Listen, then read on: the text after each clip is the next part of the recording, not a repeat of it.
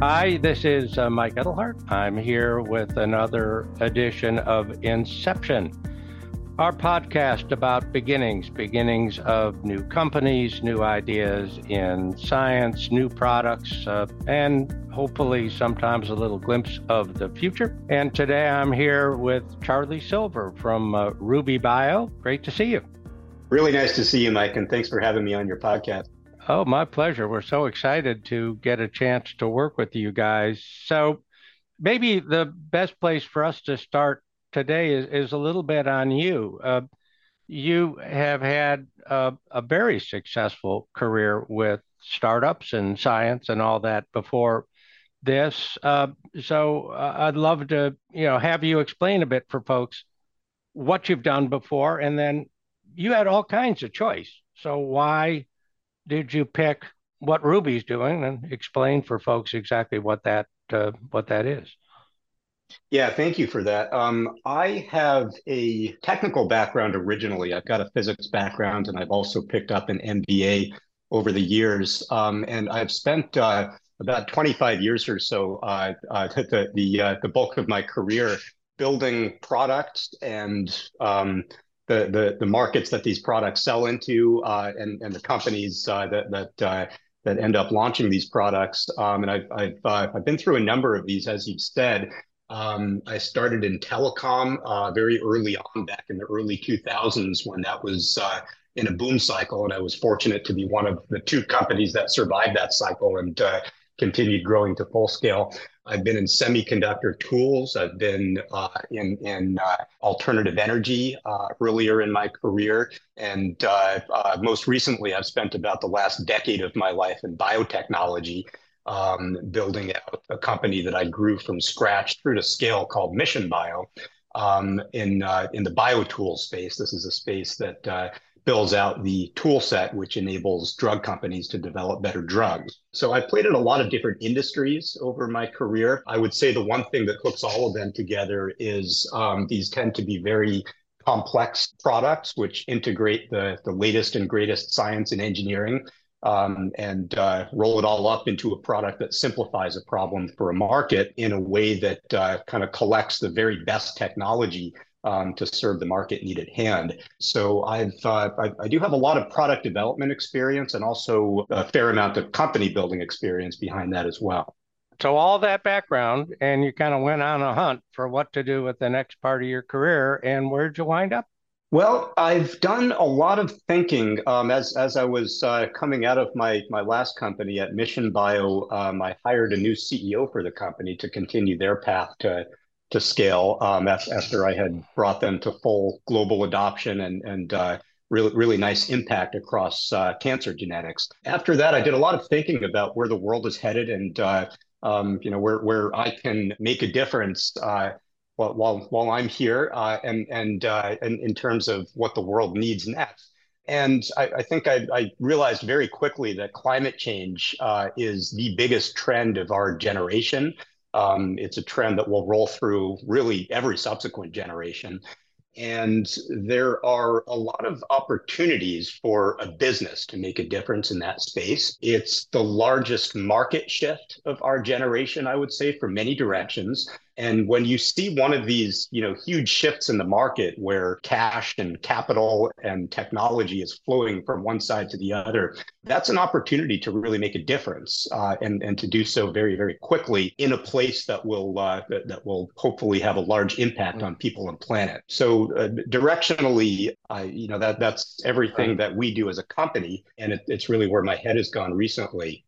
I partnered up with a co-founder um, who has a lot of experience in our technology. His name is Pavan Kambam. He's a, a PhD in chemical engineering, and he's really the technical counterpart to me at this company. He has been scaling up biosynthesis for one company after another. He, he's done uh, six of these in his career, and this is now his seventh. And he has great expertise in taking new biosynthesis technologies from scratch through to full scale. And the two of us came together and really appreciated that. Um, At a high level, climate change is a story that touches not just an industry or even a country, but really touches the entire world. It's a macroeconomic question, um, and it's a it's a global political question. And mitigating strategies, um, as as I you know thought thought a lot about these markets, mitigating strategies at a global systemic level need to play out through policy. Um, it's not something that one company can solve, and uh, it's not something that one government can solve either. I'm excited that uh, you know this this country is finally stepping up and starting to invest heavily uh, into climate change with uh, you know some of the latest infrastructure investments out of the administration, and I think that needs to be done. But I think systemic solutions need to bring together you know glo- global thinkers and collaborate across uh, um, on, on a global worldview and I just haven't seen that that momentum is there to actually solve the problem. And I'm really here, and, and Pavan and I are here to do the very best that we can with what we know how to do, which is build a business that makes a difference. And yeah, so go in now. So, what exactly is it that Ruby Bio is doing, and why, of all the things that might have big impact, you chose this particular one? Because it's very specific and particular what you're doing. Yeah, so very specifically, we decided to focus on the chemical space because this is a, a, a large, large market. There's a trillion dollars of petrochemicals, which will, uh, which, which we rely upon as, as a as a civilization because this enables our modern quality of life as we know it. And you know, it's it's everything from uh, the cleaners and and and uh, detergents that we wash our clothes with. It's the stuff we wash our, our hair with. It's the products we put on our skin. It's the paint on the wall, you know, fabric softener, colors. It's everything around us that we take for granted because this industry just works really, really well. Um, and it's had, uh, you know, a couple of hundred years of uh, embedded petrochemicals to make it do so. However, these petrochemicals are all going away if we don't find a way to replace them. And I think of it from really an economic perspective. There, there's obviously a sustainability component to this, but uh, I, I really like to think about these markets in terms of the, the microeconomics. And in this case, it is that we've built this entire infrastructure on petroleum, which has become very cheap to pull out of the ground. Uh, and as we convert it into fuels, the byproducts turn into the chemicals that we use. Over the coming decades, as we shift away from them, there's no more feedstock to feed these chemicals, and we need to find replacements. So there's some inevitability to this market. Um, if we don't replace them, then uh, we we just don't have the quality of life that we've come to come to rely on. So we looked broadly across this trillion dollar petrochemical market to figure out where there are opportunities to stand up a business in the near term that will grow to scale in a way that can then capture as much of that trillion dollars worth of petrochemicals as possible over time. And our mindset as we built this and, and uh, as we looked for the right markets to enter is that sustainability is important, but it's not a business model. Um, a business model, certainly for a startup company, is, is about gross margin, which is value, high price points at a low cost. That's how you grow a business to scale. And that, that's not exactly a sustainability story. So the way we think about it is with a sustainable platform underneath, where are there opportunities to deliver value in the market right now, independent of sustainability? Um, where we can just create the very best performing products at the uh, competitive price points on top of this platform, which happens to be sustainable. And uh, by doing so, I, I, think we drag markets into sustainability um, as opposed to uh, that, that sustainability as the, the business model. So through all of that, we looked across markets to figure out where, where there's room to make a difference right now. We landed in a market called surfactants.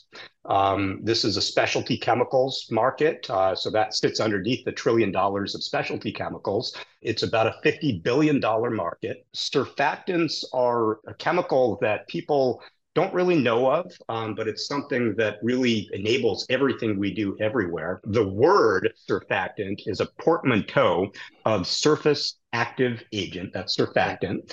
Um, and these are fundamentally chemicals that bind together other chemicals. So, in any liquid or gel or cream or even solid formulation of anything that mixes together ingredients, it stabilizes that. Right. It's why they don't um, separate sitting on the shelf. It's why they that, don't break down hanging around. That's exactly it. It gives you the stability. Um, it gives you the cleaning action in detergents. It is the, the ingredient that provides the, the cleaning power. But ultimately, because of that stabilizing power, it's something that's in just any formulation of anything that we use. Um, we consume in the United States, every one of us consumes 20 pounds of surfactant a year. Um, so whether you know it or not, you're using right. it all the time. And we were looking for markets where, you know, again, there's opportunities to make money initially as we grow to scale, um, but that we can really kind of step back and, and reflect as we built this over the coming years and decades that we've really made a difference in moving large markets over to sustainability. And just to give folks a little background, those surfactants that you're talking about traditionally, the uh, giant petroleum belching refinery is the initial source of those with all the pollution and other things that it brings. And when you're done with them, they don't go away. They last and last and last and last and last and have secondary negative effects on the environment. So, negative on the front, negative on the back. And uh, we need them. So, what's an alternative? So, what's the alternative that Ruby's come up with to uh, allow us to keep having these chemicals we need and want? Uh, but not have the environmental effects that the traditional ones bring with them. There is certainly an environmental element to it. There's also a uh, health and personal care element to it because many of these chemicals are are irritating and have harmful health effects. Um, and many of them are this this class of chemicals that we think of as forever chemicals, right. which uh, the environment does not break down. They're easy for the industry to use for that reason because they're very very stable, but they're harmful to the planet because they're very, very stable. So it turns out that bio based alternatives of the same chemicals, because they are bio based, come with a much more environmentally friendly score in the sense that they can be degraded. So the, these tend to be they are natural. Um, they're manufactured by by organisms which we culture um, to produce the product, and as a result of their bio based origin, they are much more friendly to the planet. And generally, uh, they're, they're more friendly to, to your skin and to the environment. Um, so, in addition to performance, they come with great benefits. So, we're talking about uh, uh, bio based uh, substances, you say, produced by organisms. And in, in the case of Ruby, the organism is very specialized forms of yeast right? I mean, sort of like the basis for beer, but being used in a different way uh, to produce a very different outcome. That's true, Mike. Um, and we made a couple of very um, purposeful decisions, I would say, around the platform that we wanted to build into this market. One is the organism, as as you said, it's a yeast-based platform, uh, and and there were a couple of considerations there. The biggest one is that we wanted to build into existing manufacturing infrastructure. Um, and I think this is a bit of lesson learned from the last uh, couple decades or so of synthetic biology and uh, industrial biotech broadly. And that, that is the fact that if you're changing a large industry and uh, working toward large market shifts, um, you cannot reinvent manufacturing. You can't replace right. the infrastructure until you've gotten to scale, and then you have the right to replace it. You've got to work right. with what's there if if you expect to to not burn a lot of capital to get there. And I think that was uh, also um, a lesson learned from the early days of biofuels. The world knows how to scale up yeast. We have lots of yeast manufacturing worldwide. Um, so we we picked a platform uh, as as a foundation to what we do that the world knows how to manufacture already. Right. This is something that can be done anywhere with, uh, in, in our case, with very simple downstream, which is something that is often missed in, in, these, uh, in these technologies. So the yeast itself is important. The yeast that we've started with is also important because we've started with a series of wild type strains. These are naturally occurring yeast, which already have most of the capability to make the products that we make. Um, and that's also a statement about uh, um, you know lessons learned from synthetic biology over the last uh, couple of decades or so. It is um, uh, a fantastic tool set for engineering genomes of organisms. However, biology is very, very complex. So if you start from scratch with baker's yeast, for instance, which is what's commonly done, you're going to have a very hard time building complex products out of that in a directed way. So we identified the very best yeast um, that uh, already have most of the capability we need. And, you know, it, it just takes a little bit of engineering to get it across the line. So that, that was another important point. And the third one is around the feedstock. And this is really the economics question. Um, because as, as we've said, petroleum feedstocks are, I, I don't know that they're going away, but they're going to become much more expensive as we shift away from fuels. That's going to drive up price points across all of these chemicals. We've started replacing them broadly with natural oils. So these are, you know, palm oil derivatives or, you know, plant or animal biomass derivatives. Um, and I think those feedstocks also are going to be uh, uh, volatile in, in a similar way that crude oil has been. Uh, and we've already seen that play out with palm oil. The most stable feedstock uh, is sugar. That's uh, that's one that's been used routinely, and that is the one that's been scaled up to to uh, to very large scales. So again, we wanted to build on top of what the world already provides at scale. Sugar feedstock uh, with no oils required, simple yeast, uh, which again, the world knows how to manufacture with the simplest possible downstream, which is where uh, you often get bogged down in the unit economics. Yep. So you can't do it automatically. You have to be very considered about how you do this kind of thing. But if I'm not putting words in your mouth, you guys are very much focused on the simplest, most uh, fit into the world as it is today approach for starters that you could generate so that you could get going fast, do this at low cost, and not get into some of the issues that say uh, lab-based meat has, which is that the you have to feed these biological organisms something and if that's expensive it's expensive. If the price is super high and the ability to produce products is super low you may have something interesting but not right away satisfactory for big markets and you actually wanted to be able to satisfy that big need efficiently and quickly and this is the way to do it so that, that's right. The technology is one piece of it, um, and uh, we we think that is the right approach to building out the technology. Um, but of course, the market is the bigger piece. Um, and then the question is how how we build into this and grow to scale within the the fifty billion dollars of surfactants and the the larger uh, specialty chemicals markets beyond. And there, we've really taken an approach of driving for value. Um, again, with the mindset that you build a, perf- a, a, startup company off performance and value in a place right. where you matter, and uh, you know you're you're just uh, selling deal by deal based on the value you provide to customers, um, which again is a reaction to what we've seen play out in in synthetic biology and industrial biotech. Right of focusing on commodities. We've seen that that just doesn't work. When you're starting out, you have to be able to have a high enough price point uh, with with margins that can work. And as you grow to scale, you can shrink those margins because the volumes then make sense. Right. And that's another piece that we like about this market. With fifty billion dollars of surfactants feeding every end user application you can imagine, there are areas um, where you can stand up a high gross margin business initially um, that serves the customer, which just the very best performance right. that can possibly be served, whether it's petrochemicals or bio-based. Um, and then once you've got reasonable scale, you can continue working down market.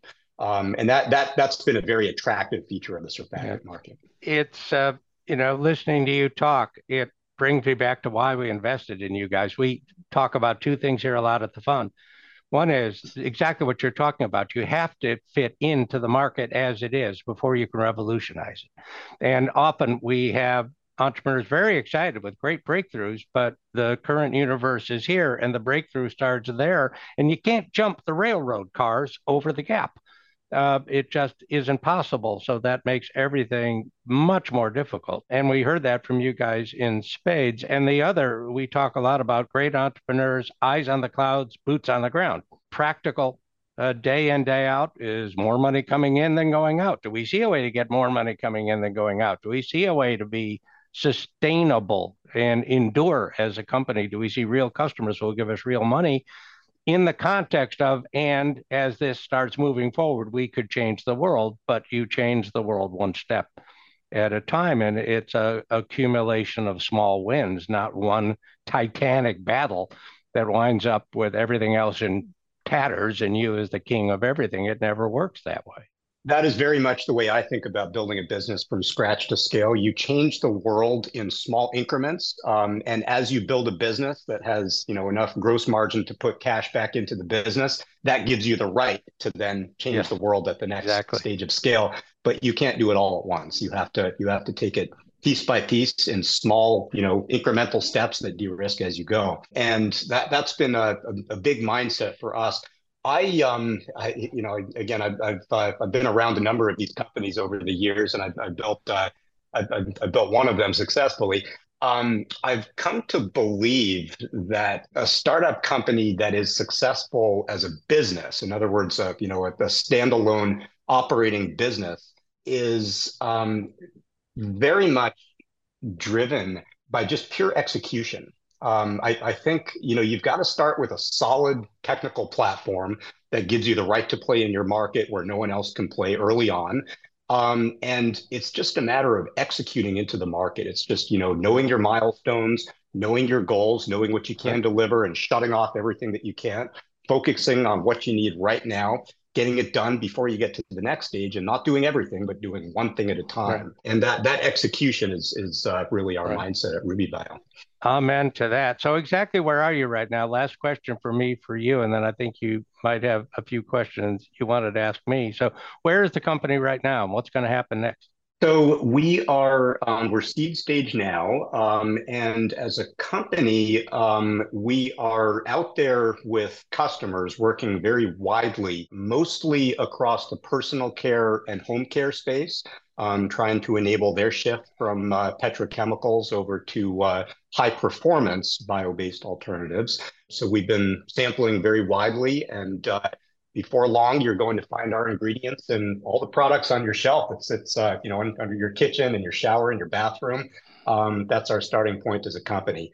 So hmm. uh, you know your your shampoos and conditioners, your detergents, all all of uh, again this fifty billion dollar market that powers our lives. You will find our sustainable ingredients there uh, before very long. Sounds great. We should make a pledge right now to do this again in a year. So hopefully we have a whole rack products behind you at that point that uh, are uh, are using what you uh, what you make. We have a couple of minutes left before we have to wrap. What did you want to ask me? I've got a couple of questions for you, if that's okay. And sure. uh, the, the, the one that I've actually been really um, interested in is um, you guys at, uh, at, at Joyance under the umbrella of Ataraxia um, have built, at least in my view, um, you know, one of the most impactful and successful early stage investing vehicles and you've continued to raise funds over time. Um, there, there is, um, uh, you know, from what I've seen, there's a lot of capital sloshing around at the early stages from largely, um, you know, fresh and new, inexperienced funds that are just coming together. And it's rare to see a fund that raises successive stages of successful capital. Right and stay at the early stages because typically you need to you know build into the later stages. Right. Um, and i find that there's a uh, you know a, a, dearth of experience in very very early stage investing with, with a gap that i think uh, you, you, guys have uh, covered quite successfully. I've, I've, been curious how you've been able to build the fund um, in a way that that maintains that that uh, really tight focus at the early stages. It's a great question. Thanks for asking it. Uh, and I'll try and give kind of a quick answer, not get too much in the weeds. One is just individuals, me among them, my uh, co-founder back in the day, Bill Losey, who's now retired, uh, knowing ourselves, knowing what we're good at, knowing what we want to do, and we're technologists. We love talking to people like you. We love exploring science. We love change. We're not financial people. We are about change and have been our whole careers. So I was in a nearly billion dollar fund uh, for a period of my career. I didn't like it at all. Uh, I know a lot of folks on Wall Street. I've written books when I was a journalist with folks who were titans of Wall Street. And uh, I can see those careers, and that's not the career I want and uh, not how I want to spend my time. So that's one aspect of it. Let's do what we're good at and do what makes us happy and do where we think we can make a difference. The, the second is uh, one of those books I wrote way back when was with Sir John Templeton, uh, his autobiography. So I sort of got Graham investing from one of the greats of Graham investing. And what Graham says, if everybody is doing one thing, if everybody's going to the right, there's no opportunity to the right. So the standard venture capital fund gets in at the A round because it's halfway through the process. the, the company is already to some degree proven in the market. You can hopefully exit in four or five years. There's a whole set of reasons why almost all the venture capital funds do the same thing in the same way at the same time. It produces overpriced companies at the A and B and all the things that there have been a lot of talk about. But a new fund run by a couple of old geeks is not going to have much opportunity or impact in that scrum. So we have to do something different. And we came to the conclusion that we could overcome some of the mythological negatives of being early. Why doesn't uh, another fund do this? They say you can't find the companies. If you can find the companies, there's nothing there to analyze. If you can analyze it, you can't put in a check. All these mythologies. And we looked at it really closely and decided, you know, it's not actually true. We may be able to demonstrate that it's not true and started working on that basis. And we're able to demonstrate that we could make uh, reasoned choices very early. And then uh, finally, we're just, uh, you know, somewhere between stubborn, energetic, and lucky in that we found a few. Our fund started like everybody's funds, people we knew who'd done well in tech or media or, or something, uh, and were willing to, uh, you know, repurpose some of that wealth to us because they knew us and trusted us and felt we wouldn't do stupid things with their money. But in that process, came across a really, really, really big company, the parent company of Japan Tobacco, whose views about the future and health and the need for change and what they needed to do to change conformed very fully with the research we had. And we had this Hollywood meet cute of literally two decks, their deck and our deck, where we could put them together. And Joyance grew out of that. And so having this substantial patron who believed what we believed and trusted enough us enough to say, here, take some substantial capital and do with it what we just agreed ought to happen and has always been utterly true to that. It was transformative for the fund and, and for me, and we've been able, I think, to back some amazing companies like you guys and, and hopefully become participants in bringing positive uh, change into the world. And, and our point of view is if we do that, we'll wind up making money, but we're not in it to make money. We're in it to help folks who want to produce new experiences for people, new opportunities in the world uh, to help them uh, achieve that, and then sort of let the financial side uh, uh take care of itself. That's a good story. I've, I've long thought that uh, building a venture fund um, has a lot of parallels to building a startup company. Um, and uh, I, I, think your your comments of looking for impactful areas of unmet need around industry changes. I, I think that's yeah. uh, very uh, very analogous to building a startup. Yeah, but the startups and, and venture capital funds uh, are bound up in one another. You can't do venture capital if there are entrepreneurs who want to do great things, and entrepreneurs have a much harder time doing great things if there aren't risk-oriented pools of capital willing to back them when you know uh, there's always going to be a less risky thing to do with the money uh, and so it's synergistic. That being said, we think there's all kinds of opportunity to be more creative and flexible. And uh, and you've heard that, you know, we we don't take forms of control. We're trying to interact with the companies in a different way and with our LPs in a different way. And we'd love to be able to back more kinds of companies, more kinds of entrepreneurs, uh, uh, and to be more creative and mutually supportive with our LPs. This whole notion of you're the money, you go away, we're the investors. We'll talk to you in ten years. We think is is uh, quite passe. Very good. Great stuff. We could talk about this more and more, but we sort of gone longer than normal, so we should probably wrap for now. And let's do it again next year. Uh, I'd love to. Thank you. Thank you. Uh, great to talk, uh, um, and uh, I look forward to seeing what uh, what happens uh, uh, next. Thank you. Great conversation. And I, uh, I'm sorry I've run us a little longer than usual. Oh, I, I appreciate that comment. it's fun. Thanks.